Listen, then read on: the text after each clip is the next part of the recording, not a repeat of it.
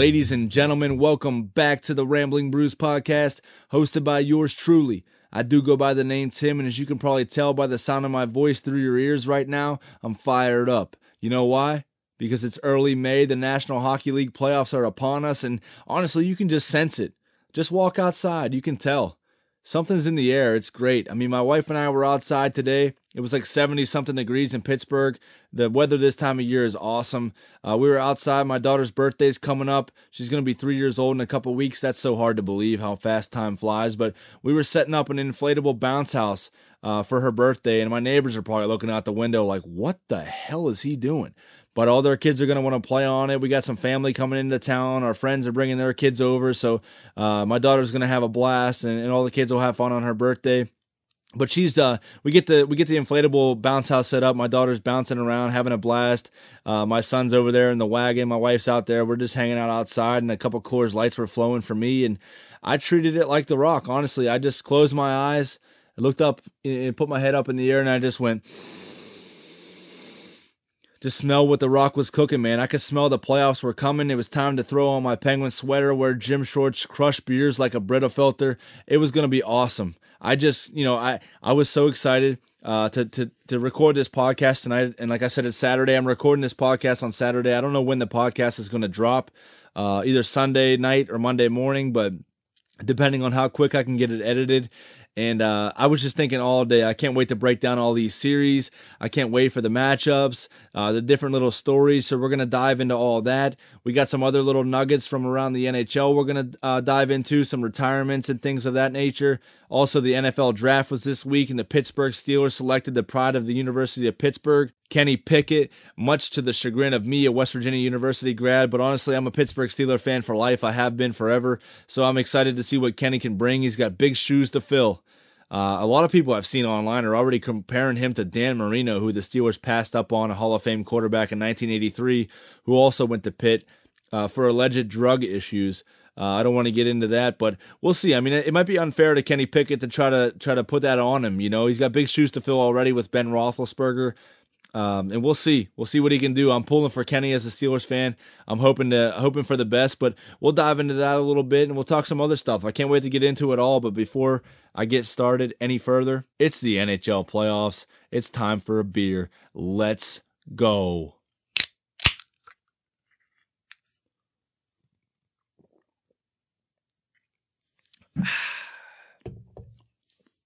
I had to take a big extra sip because it's the cup, right? Uh, for sure. You remember those commercials? The because it's the cup. I wish they would bring those back. Those were awesome. They had some parody ones where they would, uh, you know, it would be like because it's the cup, and, and they would go on about how Philadelphia was never going to win it and stuff like that. I got to post that.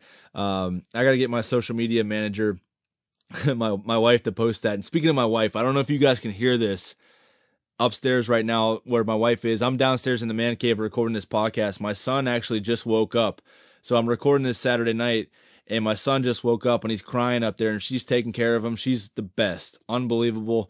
I'm so I'm so blessed to have her in my life and honestly she she gets on me about these podcasts all the time. She's always like, "When are you recording? When are you editing? When are you dropping the podcast?" I don't know if she wants to listen to it or she wants to get rid of me, but you know, for you guys able to listen to this podcast right now, she's making it all possible. She's up there taking care of my son. He's fired up. My daughter's uh, sleeping, so obviously my son's a little more fired up for the NHL playoffs right now, but you know so if you uh, you know sarah reach out to her on instagram twitter um, actually i don't even think she has twitter she doesn't get on it uh, or text message or whatever just shoot her a message and tell her thanks that you're able to listen to this podcast because she lets me record it here um, down in the man cave and, and, be able to spew my nonsense to you guys so swig a beer for sarah she's probably going to kill me for this but i had to do it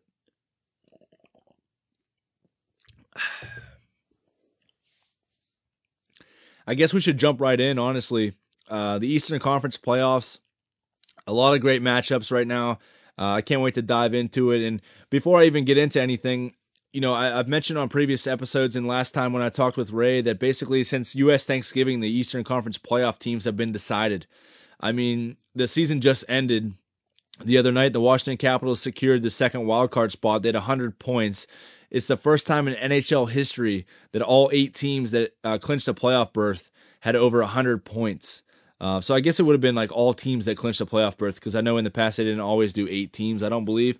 But at any rate, every playoff team in the Eastern Conference had over 100 points, and the first team out was the New York Islanders, and they had 84 points. So it's just been an absolute dummying by the teams that are in the playoffs uh, versus the teams that are on the outside looking in this year. And it made it a little bit uninteresting down the stretch there because it was just really seeding that they were trying to decide. Unlike the Western Conference, there was a couple uh, spots still open down to the wire there, which we'll dive into, but the Eastern Conference playoffs. They've got some great matchups, like I said, and obviously I'm a Penguins fan, so I'm excited for the uh, the matchup against the New York Rangers. We'll dive into in a minute, but I think the, the the series I'm most excited for outside of that is the Tampa Bay Lightning and the Toronto Maple Leafs. Keep in mind that the Tampa Bay Lightning have won the last two Stanley Cups. They won the Bubble Championship in 2020 up in Canada, and they won last year. They've been an absolute wagon. Uh, shout out to Julien BriseBois and Steve Yzerman before him, before he left and went to Detroit to become the general manager there. Uh, just laying the groundwork, setting that team up for success for many years to come. And obviously, it helps to get guys late in, in the draft like Nikita Kucherov, who other teams passed up on. Uh, Andrei Vasilevskiy, obviously coming into his own and becoming the best goaltender in the show. Um, you know, just unbelievable drafting and development by the Tampa Bay Lightning, and we'll see if they can go for three straight. Uh, it hasn't been done since the 80s, I don't believe, uh, since the Islanders did it when the Islanders won four straight. So we'll see if that can happen. It's obviously a lot tougher in this day and age. Uh, there's more more teams, more games, more skill. I think in the NHL than there was back in the 80s. Not a knock on them, uh, but I think anybody would probably tell you that, even the guys that played back then. Uh, the season series this year, the Tampa Bay Lightning and Toronto Maple Leafs split it 2 2. Uh, just unbelievable high flying games, lots of scoring chances, lots of goals. I mean, one of the games, neither one of these teams are ever out of a game, especially against each other. One of the games back in, uh, I want to say it was in like March, the Tampa Bay Lightning were down 5 1 uh, I believe after the first period, they ended up coming back, winning 7 6 in overtime over the Maple Leafs. And obviously, it, it, was like the sky was falling up in Toronto and in Canada when that happened. But that can happen in this series. So if you're watching this series and you see a game 3 0 in the first period, do not turn it off. Uh, I guarantee you it's going to be electric the whole time. Great chances. Uh, just unbelievable what this what these two teams are able to do. And the Maple Leafs averaged 3.8 goals per game this year. Obviously, that's uh, driven by Austin Matthews, the best American-born player of all time. When it's all said and done, in my opinion, the best goal scorer in American history, probably the best goal scorer in Maple Leaf history. Might be the best Maple Leaf of all time when it's all said and done. Who had 60 tucks this year? I know on previous episodes we talked about he was on the uh, you know the the drive to get 60 and I thought for a minute there he might get 70. He was so hot, uh, just buzzing, putting the puck in the net. But he set out a couple games with little minor injuries here and there, getting some rest. Obviously, they were in the playoffs already. You want to stay fresh as much as you possibly can be for the playoffs and not push for more goals in the regular season. But still, swig a beer for Austin Matthews getting 60 tucks in the National Hockey League. That's the most since 07 08 when Ovechkin had 65. So scoring's way up right now. It's good for the NHL. I think they have like 10 or 11 guys over 100 points this year.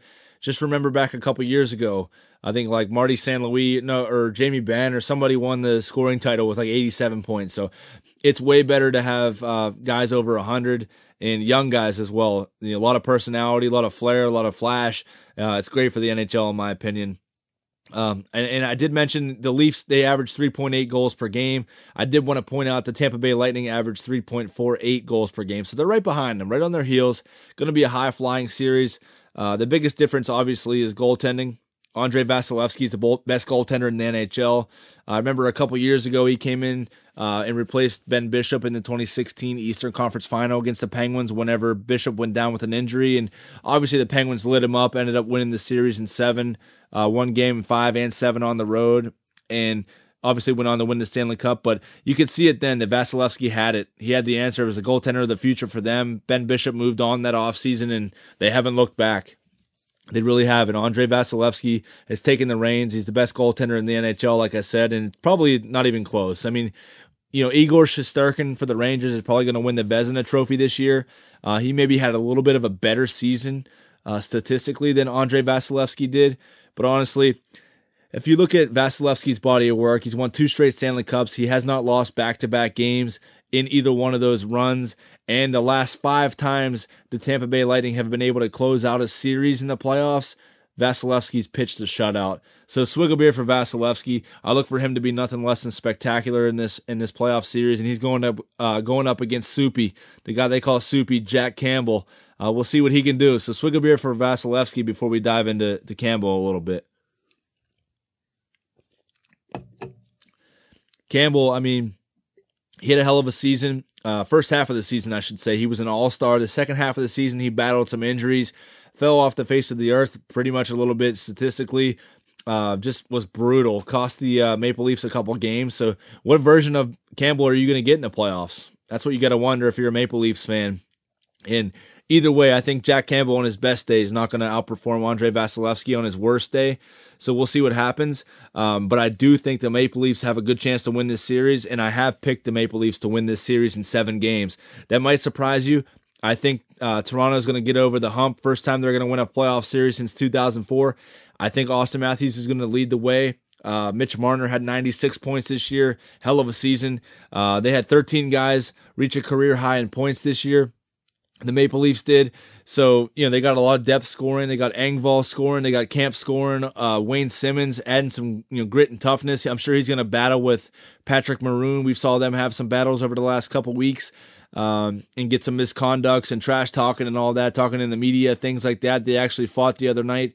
Um, and, and it was a pretty good fight. So we'll see. I mean, I don't think that the toughness is really going to play a role in this in this series as much as people might think. Uh, you know, like last year with, or the last two years, I guess, with uh, Tampa Bay adding some grit and some toughness, kind of pushed them over the edge. But that's not the way Toronto plays, and I don't think it's really going to help Tampa to play that way. They're going to want to trade chances. They're going to want to play as much sound defense as they possibly can. Obviously, uh, Victor Hedman being the you know probably the best D man in the NHL. Um, over the last couple years for Tampa is a huge, huge factor here. But I don't know. I mean, I'm sure you guys are listening to this right now, and all the things I'm talking about probably should uh, have me leaning towards Tampa Bay winning, but I think Tampa Bay is going to run out of gas. I really do. I think Tampa Bay, they played a lot of hockey the last couple years. I know the Penguins, they won two straight Stanley Cups in 16 17. They ran out of gas that, that third time, going for the three-peat against the Washington Capitals. Uh, a hungry team overtook them. Uh, I think a hungry team like the Maple Leafs, they they sense the opportunity here. Um, 115 point season. I think it was one of the best, if not the best season in Maple Leaf history. Obviously, I mentioned all those guys that contributed and played unbelievably well this year, led by Austin Matthews and 60 goals. And and I think they're going to get it done.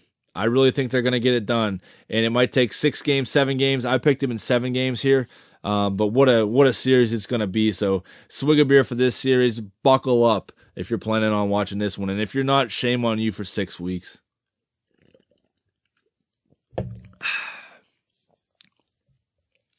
Pivoting over to talk about the uh, Florida Panthers and the Washington Capitals series. I mean, this series I think is a little more intriguing than people give it credit for or people are expecting. The Florida Panthers, they won two of the three games in the regular season. The Capitals picked up a point in overtime, but the goal scoring was dead even. Uh, the three games, the goal scoring was Florida 13, Washington 12.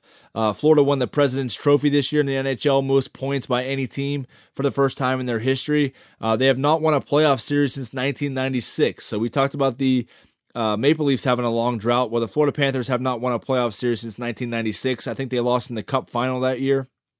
And they averaged 4.11 goals per game, which is the most in the NHL since the 1996 Pittsburgh Penguins. And obviously, that's led by uh, Jonathan Huberdeau. He was right on Connor McDavid's heels. Uh, McDavid had a five point night, I think, against the Penguins late in the season uh, to, to, to capture the, the Art Ross Trophy, the scoring title. But Huberdeau had 115 points. Alexander Barkov, Sasha Barkov, 39 goals, 88 points this year. Um, you know, I'm wondering if the the Cats, the Panthers, can overcome some shaky playoff goaltending. I mean, Bobrovsky, he's been really, really uh, up and down in his playoff career. Uh, the Penguins played him in Columbus a couple times. You know, he he he just he doesn't have it sometimes. He comes up small, and honestly, I'm predicting that he gets pulled early in this series. And the Florida Panthers have to switch to Spencer Knight, their young phenom in his second year. I think he's still technically a rookie. Only played four games in his rookie year. Um, but he was 9 3 and 2 this year with a 908 save percentage and a 2.79 goals against average. Doesn't jump off the paper at you in terms of stats, but he's got a lot of pedigree in terms of being a good prospect. And if Bobrovsky falters, I mean they gotta pull the they gotta pull the trigger and put that put Spencer Knight in. Because you can't let Bobrovsky, you know, just waste away this the way this season is gone for the Florida Panthers, the scoring, the way they play. Uh, they have a run and gun style. Like it really could be exciting. The Panthers they come at you in waves. Uh, waves of offense, you know, fierce forechecking. They have a reckless abandon almost. I mean, it's organized chaos if you watch their games. A heck of a lot of fun to watch. Uh, they're never out of it, similar to what I talked about with Tampa and uh, Toronto. I mean, they're never out of the games. I mean, they have 11 wins this year when trailing after two periods. Um, that's tied for third most in league history since 1967, and they have a 39.3% winning percentage when they're trailing after two. That's the fourth best ever in the NHL. So they're winning almost 40% of the time when they're trailing after the second period. Unbelievable stats. I mean, they're never out of a game. They've got unbelievable scorers. Uh, they got some physicality in Sam Bennett. I think he'll match up a little bit against uh, Tom Wilson in terms of the, you know the physicality piece of the series. And you know, is this the last hurrah for the Washington Capitals? Uh, I think the goaltending for them is a big issue. Uh, we'll see who who gets the net there, if, whether it's Vanecek or Samsonov. We'll see who, what happens. Uh, I think the the edge, obviously, in probably every statistical category and every category, if you just watch the games and have the eye test, goes to the Florida Panthers. Um, you know, Ovechkin had another 50 goal campaign this year. He had 90 points. You know, depth scoring I think could be the difference for for Washington in this series. If they can get some scoring out of Anthony Mantha and Tom Wilson and Lars Eller and Conor Sheary, if they can get some points out of those guys, you know, we'll see what happens. I mentioned Sam Bennett. He's going to be matching up physically against uh, Tom Wilson, but Sam Bennett can also put the biscuit in the basket at 28 goals this year. Came over from uh, Calgary a couple years ago and has done nothing but flourish down there. But honestly, if you're a Capitals fan, I'm sorry to say it, uh, what I'm about to say, but I got Florida Panthers in five games. Pretty quick work of the Washington Capitals. I just don't think they have it. You know, they, they, they don't have what it takes to keep up with Florida. I think it's a bad matchup. Honestly, I would rather had the Penguins meet uh, match up against Florida and let the Capitals match up against the Rangers. I think the Capitals could have ousted the Rangers, uh, just the way they match up. But uh, in this case, I think the Florida Panthers are going to win this series in five games. So swig a beer for Florida. In my opinion, they're moving on.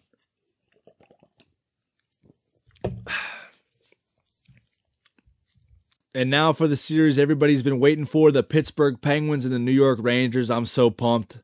I'm so fired up. These two rivals, uh, they go back a long way. Adam Graves in 1992, Pepper and Lemieux in the wrist breaking his wrist. The Penguins going on to win that series. Uh, the Penguins being up three to one in 2015 against the the Rangers, and Marty St. Louis' mom passed away. He uh, played in her honor. Ended up uh, bringing the Rangers all the way back from down three one, win the series in seven. Um, at in Pittsburgh, I believe, as well. And then obviously the Penguins got their revenge the next year in the first round. Chase Lundqvist in five games ended up winning the Stanley Cup that year. So a rivalry renewed here. Uh, in the regular season, the Rangers pretty much had their way with the Penguins. The Penguins won the first game one nothing. Uh, the Rangers ended up winning the final three games. They locked it down defensively and suffocated the Penguins. Really frustrated them um, offensively. Igor Shesterkin, unreal. He's going to win the Vezina Trophy. He's had the best season in the NHL this year for a goaltender. I still think Vasilevskiy's a better goaltender than him, but Shesterkin uh, you know, he's no slouch, obviously. He comes over from the KHL, has an unbelievable impact on the Rangers, uh, helps their rebuild kind of turn around quickly, and now they're one of the best teams in the NHL. Uh, in those four games I talked about, the Penguins, they ended up winning the first game 1 nothing. like I said. They only scored one even strength goal in the four games. They only scored four games total, where the Rangers scored 11. Keep in mind, too, that uh, in those games, Evgeny Malkin missed one and Sidney Crosby missed one as well. So take that for what you will. Uh, the teams, honestly, though, they're very even on paper. They both have elite talent up front, elite scoring talent. Uh, for the Rangers, you look at Mika Zibanejad, Alexi Lafreniere, uh, Artemi Panarin, Chris Kreider had 52 goals this year. His previous career high for Kreider was 28. So to pretty much double your career high output at his age at like 31, 32 or whatever he is is unbelievable. We'll see what he can do in the playoffs. I think he had 26 or 27 power play goals this year, a New York Rangers record. Um, just unreal. And, then you flip side to the Penguins. I mean, you obviously got Sidney Crosby and Malkin, Rickard Rakell, Jake Guentzel at 40 goals this year. Um, you know, so just an unbelievable matchup, I think. Um, you know, the, the big difference, I think, is obviously the Penguins' power play is brutal. They're 19th in the NHL. Uh, lots of guys missed time for them. Like I mentioned before, you know, Malkin, Rust, Letang, Crosby, all those guys. Guentzel were out for a little bit of time. Still clicked at 20.2%. Doesn't sound terrible, but they're 19th in the NHL. And when you look at the Rangers, who are fourth in the NHL at 25.2%, you kind of worry about it a little bit. But in the regular season, the Penguins had the fourth best penalty kill in the NHL and uh, both teams pretty much were very uh, very stingy. Uh, didn't give up a lot of goals. They gave up a lot of chances, but goaltending was great. Um, and, and, the way they were able to battle and clear rebounds and things of that nature was very, very solid. Uh, the Penguins were fifth in goals allowed, and the Rangers were second in goals allowed. So we'll see. I think there's going to be, um, you know, low scoring games, tight goaltending. Uh, obviously, Igor Shesterkin has the advantage, and for the Penguins, the big question mark is Tristan Jarry's health. He's got a broken bone in his foot uh, hasn't played. They had team picture day about a week or so ago, and he couldn't even skate out to take the picture. They put him on a little cart and wheeled him out on the ice. So I don't know what that means. Uh, we'll see what happens there. Hopefully he can get back because I don't trust Casey DeSmith at all. I still think the Penguins should have gone out and got a better goaltender. Maybe they go to Louis Domingue. Uh, who's coming off an injury as well? You know, he comes up from from Wilkes-Barre, so we'll see what happens. Um, obviously you got to give the you got to give the edge to the uh, New York Rangers in the goal crease. And I wanted to run through some stats a little bit. I talked about for the Rangers, Chris Kreider had 52 goals. Um, for the Penguins, he had Sidney Crosby had 84 points, Jake Guentzel 84 points, and in the last game of the year, Jake Guentzel passed up an empty net goal to win the scoring title for the team scoring title to pass it over to Brock McGinn on an empty net, 2 on 0, and Brock McGinn just wired it about 10 feet high and wide. So Jake Guentzel and Sidney Crosby ended up tying. Um, obviously, the team scoring really doesn't mean anything, but if you go by how the league determines who the winner would be, it would be Jake Guentzel because he has more goals. He has 40 goals, whereas Sidney Crosby has 31 goals. Um, I mentioned Letang at 68 points, a career high. And, you know, the, the like these teams are loaded. On the blue line, you got Adam Fox for um, New York Rangers, one of the best young defensemen in the NHL, just an unbelievable talent. I look for him to have a huge impact. K'Andre Miller for the uh, New York Rangers, he's had a hell of a season. So it's going to be tough for the Penguins. I mean, you got Letang, you got to have Dumoulin's got to step up. Dumoulin's been pretty bad the last uh, you know two or three months, I would say you know, I, I would expect he's probably not going to be a Pittsburgh Penguin next year. That's my opinion. Marcus Pettersson's been in and out of the lineup, healthy scratched here and there. I mean, John Marino up and down. So outside of Letang, there's been a lot of question marks on the Penguins blue line. I will say Mike Matheson has been pretty solid, and I like to see him get some more minutes and, and chip in a little bit more offensively. Um, the one X factor I have for the Pittsburgh Penguins is Rickard Rakell. Uh, can he provide the spark and missing scoring piece that the Penguins have had for the last couple years? I think he can. You know, if I'm the Penguins, I'm putting Rakell with Crosby and Guentzel. Uh, put Rust with Malkin and Danton Heinen. I know they they uh, kind of teased that a little bit for a little while, and Rakell and Crosby, you know, they they synced up and had chemistry right away. I don't know why they broke them up.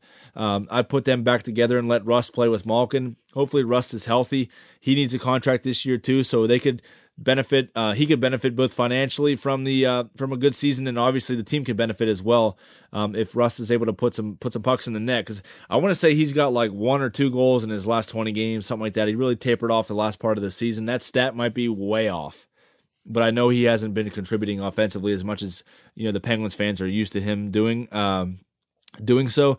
And Teddy Blueger, my dog right now. My dog over here is having a bad dream. Hopefully, it's not a bad dream about the Penguins losing to the New York Rangers. You all right, buddy?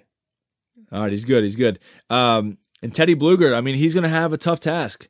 He's going to be asked to to d up, uh, you know, the team's best player. You know, try to keep Crosby away from the matchups and things like that. So Teddy Blueger's going to be out there against Zibanejad, um, you know, we'll see what he can do. In the last game of the year against Columbus, he was running around, he was fighting, he was getting penalties, he was, you know, laying the body, playing physical, getting to the getting to the goal crease, you know, disrupting uh, his buddy Elvis Merzlikins, his countryman.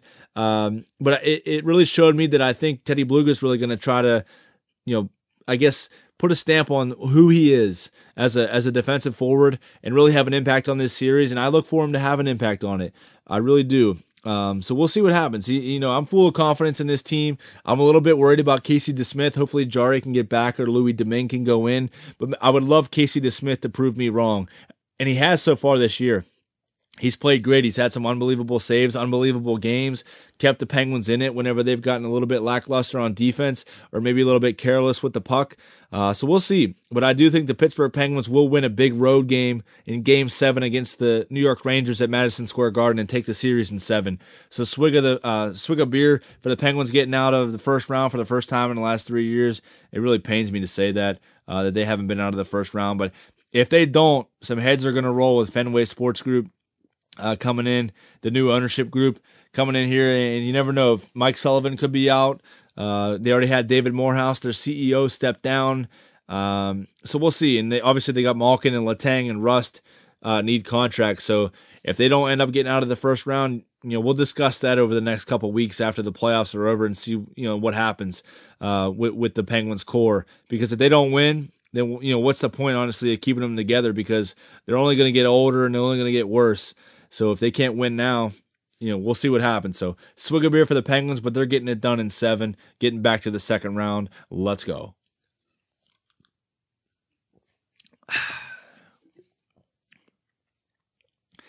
In the last series in the Eastern Conference playoffs, the Boston Bruins and the Carolina Hurricanes, the third time in the last four years that these two teams have met, where Boston won the first two, but this time Carolina has home ice advantage. Uh, get this stat though Carolina, they won all three games against Boston this year in the regular season. They outscored them 16 to 1. 16 to 1 in those three games. Unbelievable what Carolina is able to do scoring wise and how they're able to stifle defensively. Jaccob Slavin, unbelievable defenseman.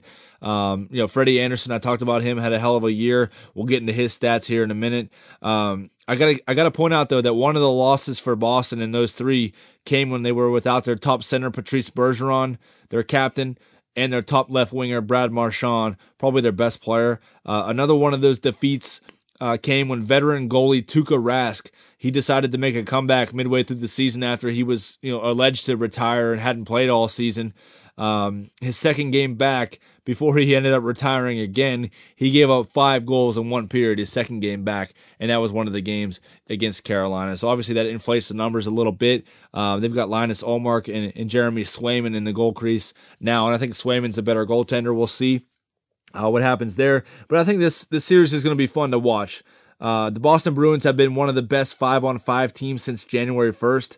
They've really gelled offensively. I mean, Jake DeBrusk, he's having a breakout year this year, and he asked for a trade in the offseason. He wanted out of Boston for whatever the case is. I don't think they ever said what it was, but I think he wanted a fresh start.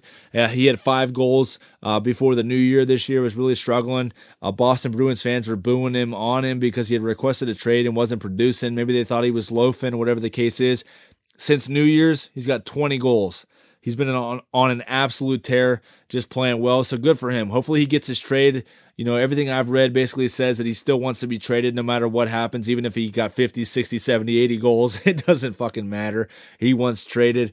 Uh, so that doesn't say that doesn't say too much about Boston. But again, I, I hate Boston, and it's a shit town and a shit sports city. So sorry if you're a Boston Bruins fan, but that's the way I see it. So uh, hopefully Jake DeBrusk gets the hell out of there. Um, and obviously Patrice Bergeron, he's been in and out of the lineup. He's one of the best defensive forwards um, in NHL history. I've talked about that, you know, but he's got to stay healthy. He can't stay healthy. He's always injured. He's always banged up. He's always playing at, you know, 60, 70% health. So we'll see what he can do. It appears he's a, as good a health as he has been the last couple years right now heading into the playoffs. So that's great news for the Boston Bruins. And, and Hampus Lindholm. Hampus Lindholm's been an all, just an unbelievable revelation for them. He's come in from Anaheim in a trade, stepped right in, got a big contract extension, and has really helped out that blue line with Charlie McAvoy, who's just been hammering guys. Uh, I never realized how physical Charlie McAvoy is, but he's a hell of a player. Uh, he lays the body like crazy, can, uh, contributes offensively, um, you know, to the, to the way the Bruins play, and their team's playing really, really well right now. Uh, on the on the flip side, the Carolina Hurricanes, Sebastian Aho, their best player, 37 goals this year. Uh, Andrei Svechnikov had 30 goals this year. Um, so we'll see. I mean, they got some they got some really really good depth. And Nino Niederreiter, uh, Vincent Trocheck, they've got a hell of a team. Carolina does. So it's going to be a great matchup. I think Boston's a little bit top heavy. Um, they've tried to split up the Marchand Bergeron and Pastrnak line at times this year. I think they'll keep them together in the playoffs. I would at least if I was their coach, Bruce Cassidy.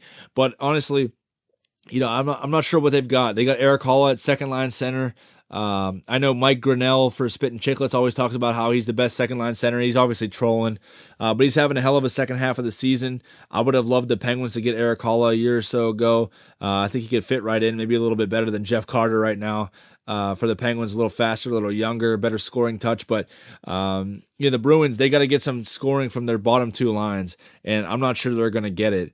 Uh, I mentioned Jeremy Swayman and Linus Ullmark. They basically have no playoff experience whatsoever. And Freddie Andersen on the other side for Carolina. Uh, he's had some playoff experience with the Toronto Maple Leafs, but never won a series. Obviously, this is his first year in Carolina. He had a season of 35 wins, 14 losses, and three overtime losses, a 922 save percentage, and 2.17 goals against average. But the bad news, if you're a Carolina Hurricanes fan, is he got banged up late in the season. He's not even skating yet as of the time of this recording. So we'll see what happens. Uh, the backup for her for uh, Carolina, Antti Raanta, he's banged up as well. Every time he gets a chance to play, he gets banged up. Anytime the starter gets injured, whether he was in, uh, you know, uh, Arizona and now in Carolina, every time that he gets a chance to, to play and the workload increases a little bit for him, he ends up getting banged up. So you feel for him.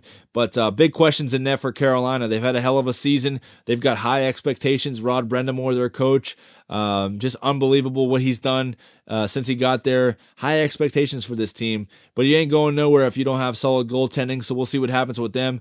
Uh, big questions in net for the Carolina Hurricanes, just like the Pittsburgh Penguins, and we'll talk about the Nashville Predators here in a minute, or in a similar predicament. But my prediction, I think uh, if Freddie Andersen returns, it might be quicker. But regardless, I got Carolina in six games. So swig a beer for the Canes, ousting the Boston Bruins, and making the rest of the NHL world happy that Boston won't be any longer in the playoffs. So swig a beer for them.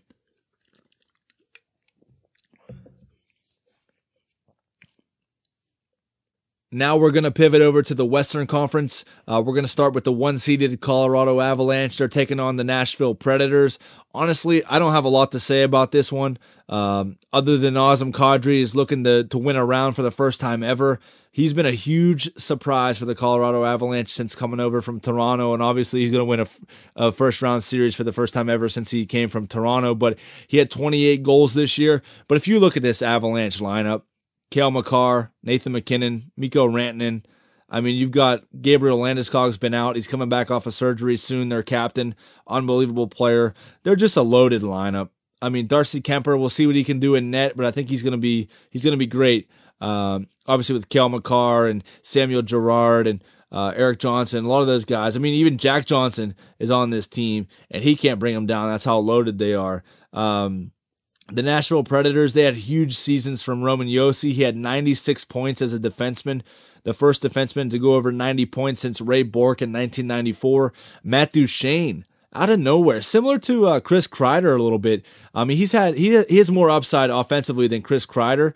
Um, just over the course of his career, he's been a playmaker and a goal scorer, but never to this uh, you know this this amount. He had 43 goals and 43 assists this year, and just crazy. And, and you know, able to find his scoring touch. I think able to find a good fit for himself after being in Colorado. This is kind of a revenge game for Matt Duchene, a revenge series. So we'll see what happens if he comes to play or not, because he was the the one of the first guys drafted in that core group uh, with MacKinnon and all those guys and Landeskog over in Colorado, and it just didn't work out. He ended up asking for a trade. He reported to camp.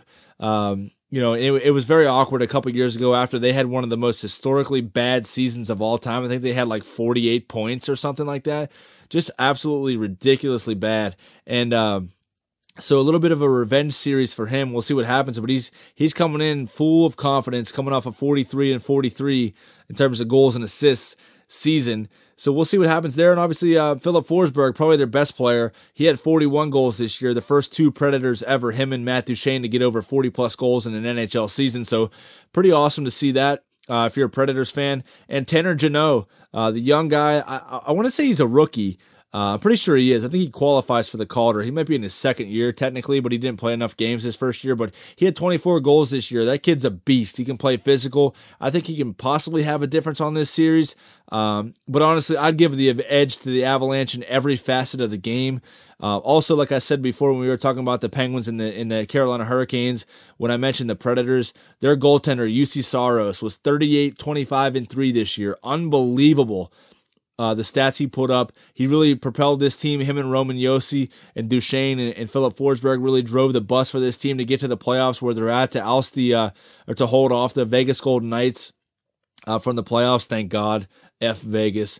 But uh, to hold them out of the playoffs and and really get them to where they are, he's had a hell of a season. But he's out week to week uh, with a lower body injury. So a lot of goaltenders out right now. Uh, a lot of goalies that led their teams to the playoffs are out right now, and not good for their teams. Obviously, the you like to have your starting goalie in there. Um, he's a workhorse. Juuse Saros is for the Nashville Predators, but honestly, I think the Avalanche have way too much talent, and I think this is going to be the only sweep of the first round. I say Avalanche in four. They make quick work of Nashville and send them back to Broadway for a couple beers over at Tootsie's. Swig a beer for the Avs. I only know of Tootsie's because I'm a country music fan and just, you know, being familiar with Nashville. I got to get down there. I haven't been down there in forever. Honestly, I, I, was there when I was a young kid. I went there to the Grand Ole Opry for my grandparents' 50th uh, wedding anniversary. I don't even know when that was. It's got to be like 15 to 16 years uh, ago now. So, got to get back to Nashville. Uh, hell of a time anybody out there that is a buddy of mine that's getting married pretty soon or planning on getting married, how about you have your uh, your bachelor party down there in Nashville? It'd be great to get down there. I'm gonna I'm gonna selfishly suggest that you pick Nashville for your uh, bachelor party. Um, the next series in the Western Conference has a lot of intrigue, uh, similar to the way the Toronto Maple Leafs. They got to get over the hump here. The Edmonton Oilers they're uh, hosting the Los Angeles Kings. So the Los Angeles Kings, they remind me a little bit of the um, Pittsburgh Penguins in 2007. You know, they were a little bit ahead of schedule, weren't quite ready. Uh, the Kings have so many young, talented prospects and players that are playing right now and getting valuable minutes. Uh, they're going to get valuable experience as well, playing at least four games in the playoffs against the Edmonton Oilers and having to take on McDavid and Draisaitl. And speaking of those two, McDavid and Draisaitl combined for 99 goals and 231 points this year. Let me give that to you one more time 99 goals and 231 points this year. Connor McDavid, he picked up the Art Ross Trophy for most points in the NHL for the fourth time in his seven seasons in the NHL. And on top of that, Evander Kane, we've talked about him a lot, but he had a hell of an impact on this team. He jumped right in on uh, Connor McDavid's wing, 22 goals this year unbelievable on his wing, unbelievable on the power play. Had a hat trick the other night. Uh, McDavid just making it look easy out there. They took three of the four games against the Kings this year. Um, the Kings are top 10 in the NHL in goals against, but the attack from the Oilers with McDavid and Draisaitl and Kane, and you got Tyson Barrie on the back end, um, Ryan Nugent Hopkins, you know, just it's going to be difficult to stop. The Oilers obviously have big questions in net. Uh, Mike Smith, he's found his game the last few months, but he's been known to kind of go on a little bit of a freezer in the playoffs. Other than 2012, I think he led the Arizona Coyotes to the Western Conference Final, um, and he played well. Smitty, he played well, but the last couple years he's kind of been up and down a little bit. Uh, obviously, Mikko Koskinen can't be trusted at all. I'm sure they'll split the net a little bit if if somebody plays bad. That's what'll happen. You know, when you got two goalies, you got no goalie uh, in my opinion, other than like when you have, um, you know, a 1A and a clear 1B. You know what I mean? Like th- these two guys are basically like barely in the NHL, if you ask me. And, and probably just because there's 32 teams and there's not a lot to pick from. Mike Smith, he's old. Mikko Koskinen got a huge contract from Peter Chiarelli, so he kind of handcuffed the Edmonton Oilers. Uh, Peter Chiarelli, one of the worst general managers in, in National Hockey League history. Um, so we'll see what happens there. He's eh, Mike Smith. I think he's going to get to start uh, game one. He's been rounding into form, like I said. So maybe he'll prove me wrong and prove a lot of people wrong. But I still think goaltending is going to be the Achilles heel here for the Edmonton Oilers. And, and I think they're going to get through round one. I'll give my prediction in games here in a second, but I don't know how they're going to get through round two or get to a you know conference final or Stanley Cup final with those two guys, Koskinen and Smith in the goal crease. For LA though, it's tough because no Drew Doughty uh, their best defenseman. Um, Darnell Nurse, though, for the Oilers is also out as well with a lower body injury, his knee.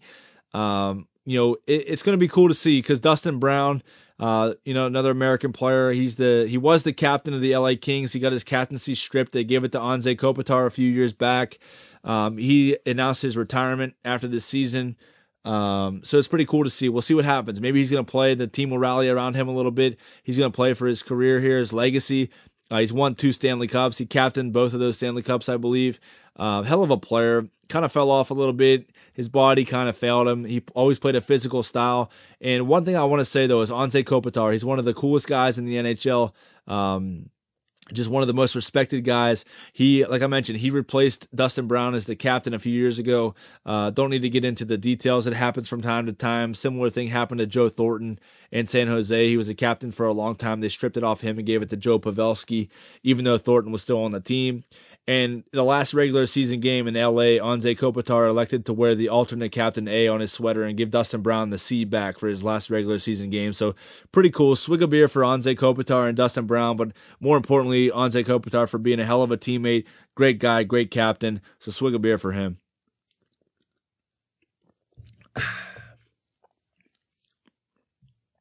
With that being said, though, this is the year for McDavid and Draisaitl to get over the hump. Similar to Matthews, I'm picking them to win this series. I'm picking them to go on a little bit of a run. I think, um, you know, I, I think their speed and skill is just too much for the Los Angeles Kings right now. And unless Jonathan Quick in the goal crease, another American-born player, uh, stands on his head, this series could be over quick, and I expect it will be. The Edmonton Oilers in five games. That's my opinion. So swig a beer for McDavid and the Oilers for advancing in the second round, as far as I'm concerned.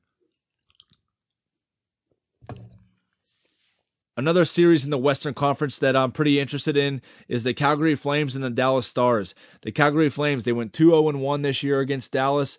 And Dallas, they're the only team in the NHL playoffs, either East or West, that has a negative goal differential, meaning they've given up more goals than they've scored as a team. Uh, pretty crazy to hear that. I mean, they score a ton of goals, but they give up a lot. They had some questions in the in the goal crease, and Jake Oettinger in net, Ben Bishop in net, Anton Khudobin in net. Um, they made some trades with the Coyotes. The guy, the goaltender's name escapes me right now. I want to say it's uh, Wedgewood. Uh, could be wrong on that, but I'm pretty sure that's what it is or who he is. Uh, so they got a lot of questions to, to kind of answer there in the goal crease, and obviously it's haunted them a little bit uh, throughout the season. But they made the playoffs, and now it's a clean slate. Anything can happen. Um, Calgary, they're the best Canadian team in the NHL, probably the second best Western team um, outside of Colorado, in my opinion. They had 50 wins this year. Their top line, Johnny Gaudreau, Elias Lindholm, and Matthew Tkachuk, all had 40 goals each at least. I would love to know the last time that happened. I didn't get a chance to look it up. Any listener out there that can look that up for me and let me know, that'd be great. But three 40 goal scorers all happen to play on the same line, the best line in hockey, in my opinion if you're a Calgary Flames fan or an upper level management, you got to be a little bit concerned because both Johnny Gaudreau and Matthew Tkachuk are restricted free agents this year. Uh, definitely going to get their money. They're having a hell of a time to have a career season. I think Johnny Gaudreau had 115 points. Um, Matthew Tkachuk had over 100 points as well. So they're peaking at the right time. They're going to get paid, especially when you look at some of the other guys that are getting paid in the NHL. But we'll break that down in the offseason whenever that time comes. So we'll see what happens there. Um, they've replaced on defense Mark Giordano, their longtime captain. He won a Norris Trophy in Calgary. Uh, he was selected by Seattle in the expansion draft and ultimately traded to the Toronto Maple Leafs, so he's in the playoffs as well. But they've replaced him with Noah Hanifin having a hell of a season and Rasmus Andersson, a revelation for this team, uh, playing very, very well in front of their Vezina finalist goaltender, in my opinion, Jacob Markstrom. 37 wins, 15 losses, 9 overtime losses, 2.22 goals against, 92.2% save percentage. I can't believe Vancouver let him go. I can't believe Edmonton let him go to their arch rival, the Calgary Flames, and didn't throw more money at him. But credit to Calgary for getting him. He's really set them over the top. And uh, on the flip side for the Dallas Stars, Jason Robertson, he's been unbelievable. 41 tucks this year in his second year. Uh, just unbelievable. Nobody saw this guy coming and how offensively talented and gifted he is and how he's been able to translate his game to the NHL level. Roope Hintz, 37 goals. Joe Pavelski still humming. Uh, he's he's what 36, 37 years old now. I mentioned him. He was the captain of the San Jose Sharks. He's now in Dallas. He's playing well. One of the best uh, deflectors of the puck and best net front presences ever in NHL history. Um, so the one thing about Dallas though is their best highest paid players, Jamie Benn and Tyler Seguin, they're really struggling. Uh, they need to get going. Uh, if they can get going, I think they can make some noise in the playoffs, and they might be they might you know be a, a tough out for Calgary because without those guys going in the regular season, the Stars were already second in goals scored and second in power play percentage in the whole NHL. So think about it. If they can get Tyler Seguin, Jamie Benn, those guys going, and like they used to be going, you know, that could be trouble. It could be trouble, trouble, trouble if you're a Calgary Flames fan. But at the end of the day, I think Calgary gets the job done. I think it's a tight series, tighter than most people think. And I think Calgary wins this one in seven games. So swig a beer for the Calgary Flames.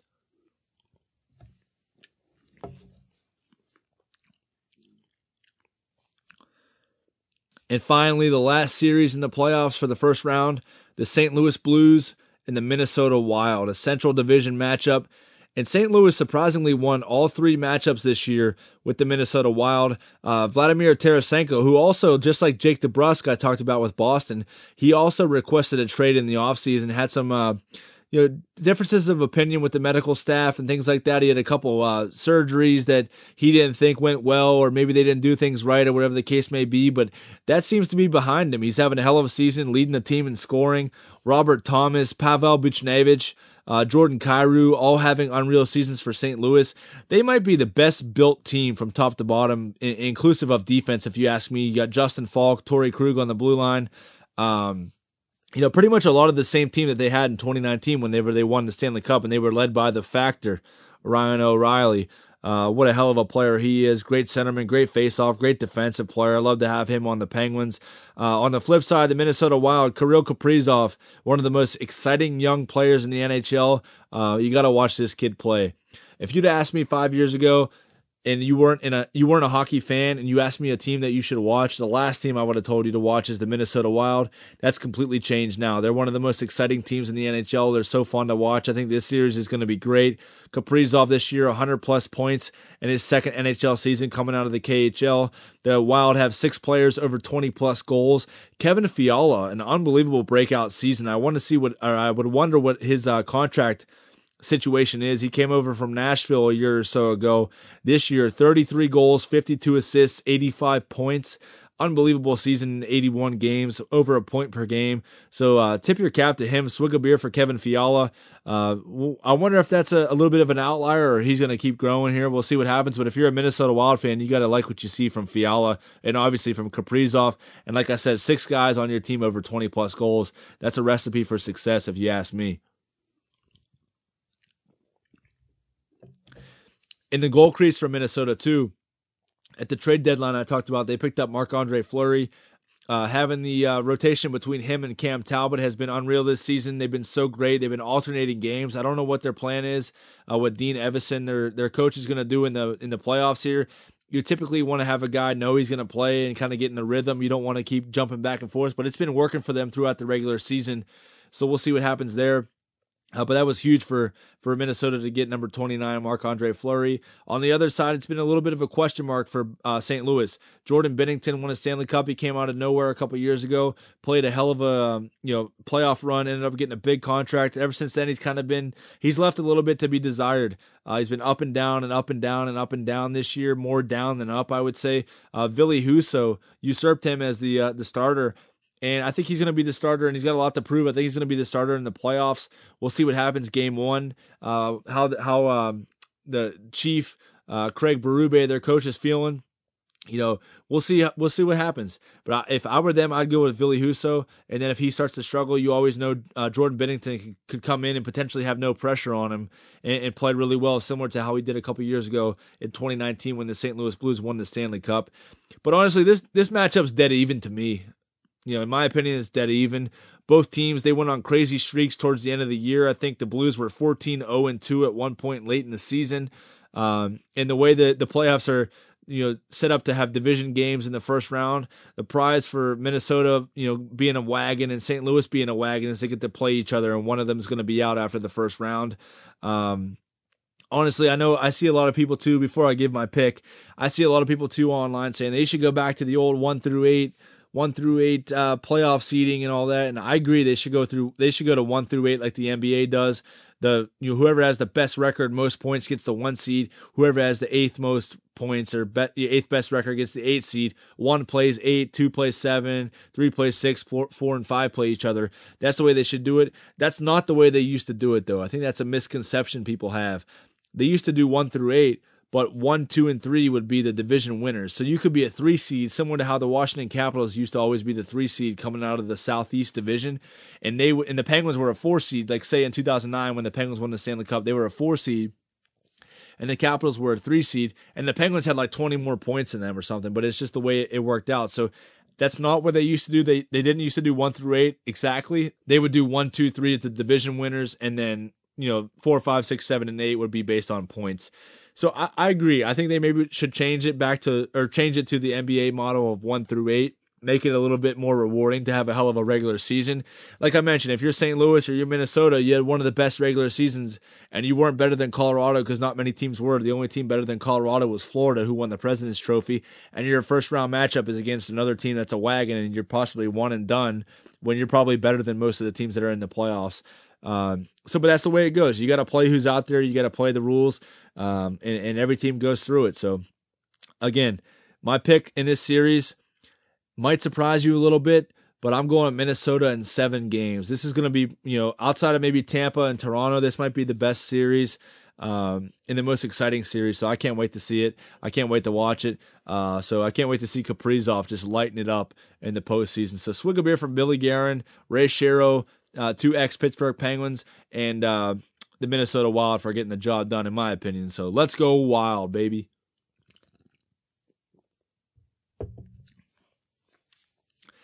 I mentioned at the top of the podcast, I uh, had a couple nuggets I wanted to talk about. I already talked about Dustin Brown with the LA Kings retiring. Tip my cap to Dustin Brown, hell of a career. Another retirement, Ryan Getzlaf, one of the best players in the NHL over the last 15, 20 years. Played for the Anaheim Ducks, drafted there, won a couple gold medals, won a Stanley Cup in 2007, had 282 goals, 737 assists, 1,119 points in 1,156 games. I think he's a Hall of Famer. Um, played his last game in Anaheim, had a hell of a final point. Just a uh, behind the back, no look pass uh, over to Adam Henrique. What a goal that was.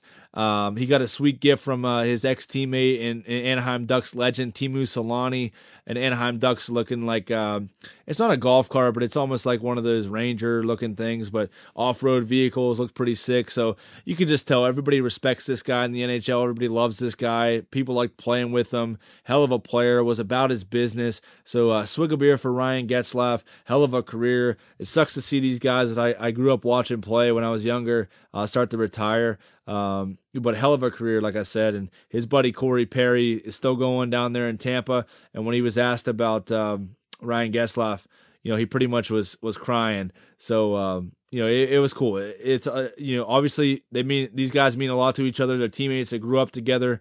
Uh, so swig a beer for those guys, and more importantly, swig a beer for Ryan Getzlaf. Hell of a career, man.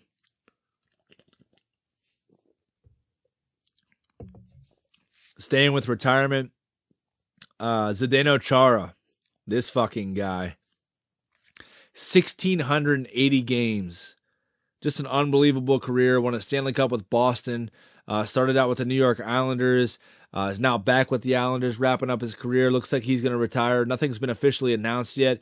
Um, but he's been shaking hands with people after every game. You know, that he's not going to play again. In, the last game the other night, he was shaking hands with the officials and coaches and all the other team, um, you know, all the other opposing players on the opposite team. Uh, so you can kind of see the writings on the wall. Maybe he's going to retire. Uh, had the hardest shot in the NHL for a long time. I'd still have the record. I think it's like 108.3 miles per hour. Unbelievable career. Uh, tough to play against. I remember that 2013 playoff series, the the Penguins and the Bruins that Ray and I always joke about about bringing up that were, where the Penguins got swept. But um, I just remember, you know, Chara being in Crosby's face. Crosby had a broken jaw at the time. Uh, just crazy, crazy what he was able to do. He's so big. He changed the rules of the game. Um, just unreal. What a what a career for Zdeno Chara. Uh, never really liked him. Obviously, he was a Boston Bruin, but I respect the hell out of his career and what he's done. Uh, everybody always says in, in the NHL, in, in, interviews and things like that, he's a hell of a player, hell of a career. Uh, hell of a guy, great teammate. Uh, most people, you know, love Zdeno Chara. So swig a beer for Zdeno. Hell of a career as well.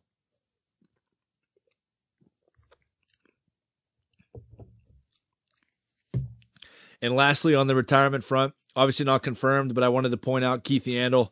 Uh, same thing with Char. Looks like he's retiring. He was shaking hands with the Ottawa Senators the other night when uh, they played Philadelphia. And obviously he's been at the center of some controversy recently because the Philadelphia Flyers decided to bench him and not let him get to a thousand games straight played after he had played 989 straight games. It was weird to see him playing again. Like if you're gonna keep playing him, then why not just let him play the whole time? But we don't need to get into that. Swig a beer for Keith Yandle, hell of a guy. Again, everybody loves Keith Yandle. Everybody talks about how he's one of the best teammates a hell of a career. Playing 989 straight games in the NHL a defenseman's remarkable. Um, never won a Stanley Cup or anything like that, but had a hell of a career. Great offensive minded defenseman. So swig a beer for Keith Yandle as well.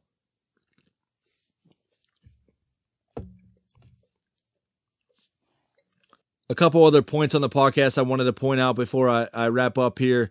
Um, the Vegas Golden Knights missed the playoffs. Thank God. Jack Eichel, I mean, the Buffalo Sabres fans are having their way with him, uh, just dummying him online. Uh, Tage Thompson for the Buffalo Sabres ended up getting 37 goals this year. He passed Jack Eichel's record. That was a franchise record for uh, Buffalo in the first year. Tage Thompson, a hell of a player, by the way. We'll see a lot more of him, I'm sure, in the future. Uh, he's a great player. But Jack Eichel, the Buffalo Sabres fans are loving it because Jack Eichel really hasn't shown up.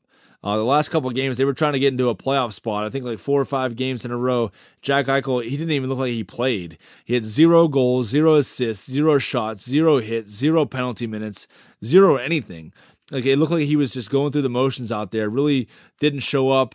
Um, and honestly, I was so happy, and and I saw some quotes from some uh, executives around the NHL. Basically, were saying like their teams were watching the games and rooting against Vegas to miss the playoffs. Like it's a consensus around the NHL that most teams and most players don't like Vegas. They just don't like them. And I'm just gonna sit here. I'm not one to gloat. I'm not one to say I'm right all the time. Um, you know, I'm just not like that. but honestly, I hated Vegas from day one.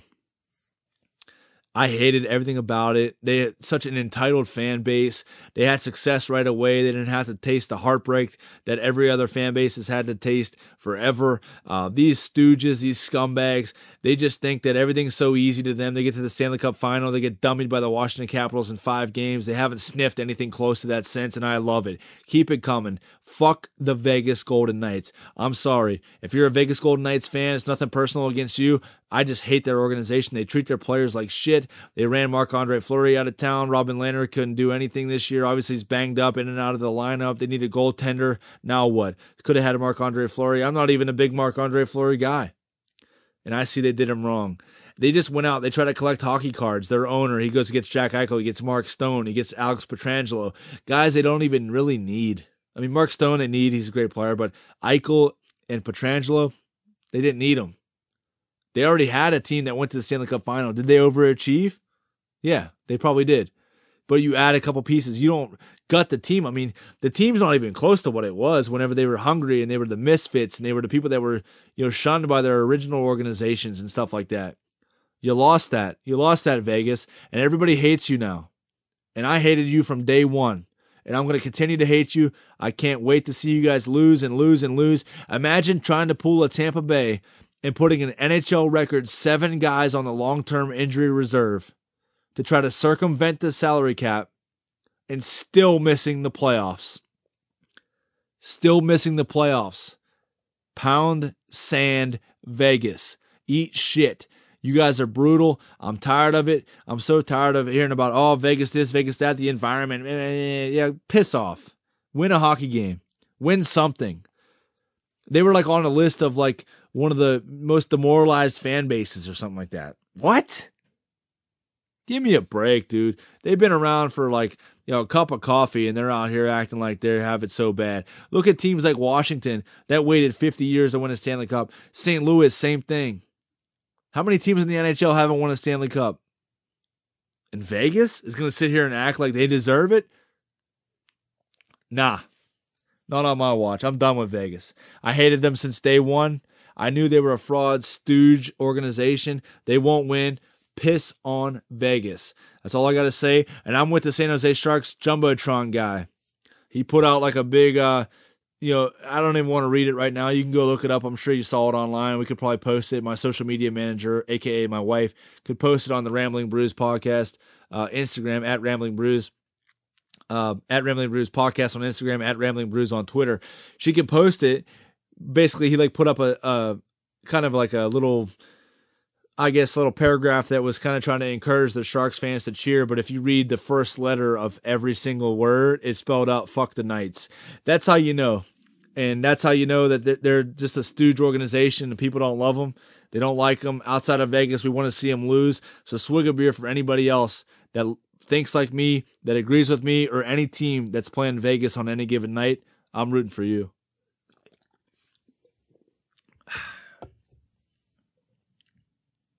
Last thing I mentioned in the intro was uh, Kenny Pickett getting drafted by the Pittsburgh Steelers. I think he's going to uh, be okay. You know, I, I, initially I was a little bit upset. I thought they should have went Malik Willis, uh, the quarterback out of Liberty. Surprised that Malik Willis ended up dropping to the third round. We'll see what happens with that. I'm sure stuff will come out about that. You know, whether it was his draft interviews or his his film or his um, you know pro days, combine, whatever the case is.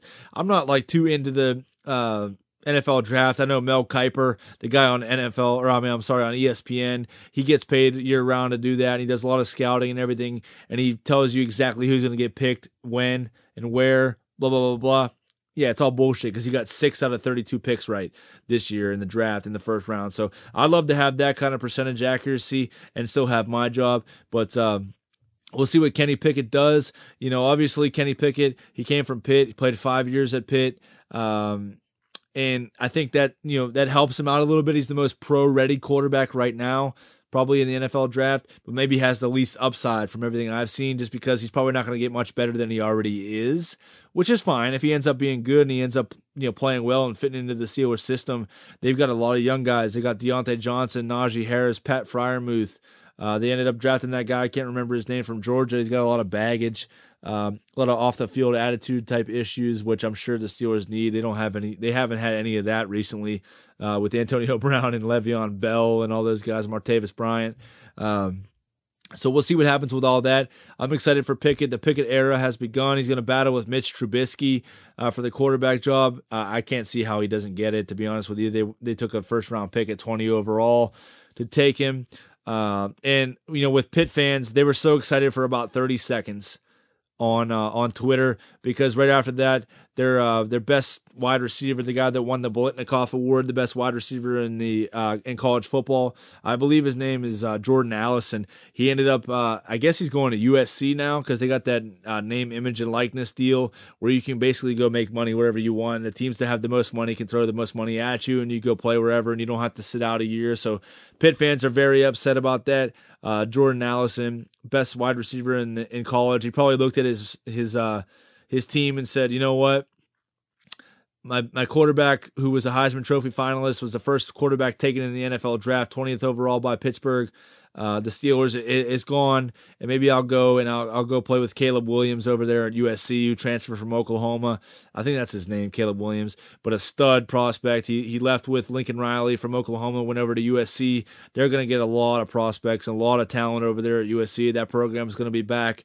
Uh, them in Texas and um, you know, Oklahoma will still be good. Obviously, Alabama. I mean, it's just the way college football is now. It's the top five, six, seven, eight teams are the only teams that really are worth the shit watching. The rest of the teams, I don't even know what they're playing for. And Pitt falls in that category. Um, I don't see why Pitt fans are so upset. Uh, these guys aren't able to go to the. I mean, I, I, get it. I get it. I shouldn't say that. I get it. You're upset because like you're, you know, one of your best players is leaving and you feel betrayed. But honestly, he's got to do what's best for him. If he's able to get more money and able to get more playing time or more reps or uh, play with better players at a different program like USC, one of the most historical programs in college football history, uh, you got to tip your cap to him and let him go. You know, he had his time at Pitt. He played well. Obviously, won the Biletnikoff Award. He's already on the radar of NFL, you know, scouts. He's going to get to the NFL, no problem, as long as he doesn't get hurt. Knock on wood for him. Um, but as a West Virginia fan, you got to love it. Um, but honestly, I get it. It happens to every team. It's the way uh, college football is now with the name, image, and likeness, the NL, NIL stuff. So we'll see what happens with that. We'll see what happens with if they make any changes to the process. And I love to get uh, my buddy Matt Presto on to talk about. It. He's a Pitt fanatic. I've already reached out to him uh, to see if he wants to come on the podcast. So we'll see if we can work that out. Talk a little bit about the NIL and, and Pitt football and college football in general. Um, so we'll see what happens there. So swig a beer for Jordan Addison, doing what's best for him, best for his family, best for his career, and uh, you know, eat shit, Pitt. And on that note, grab some cold Coors Light, grab your FanDuel, your DraftKings, your Barstool, whatever the case is. Make some bets on my picks. They're gonna win. But if you lose, do not hold it against me. I respect the hell out of you guys for listening. Thank you so much. And remember, if I don't see you around here, I'll see you around. Here.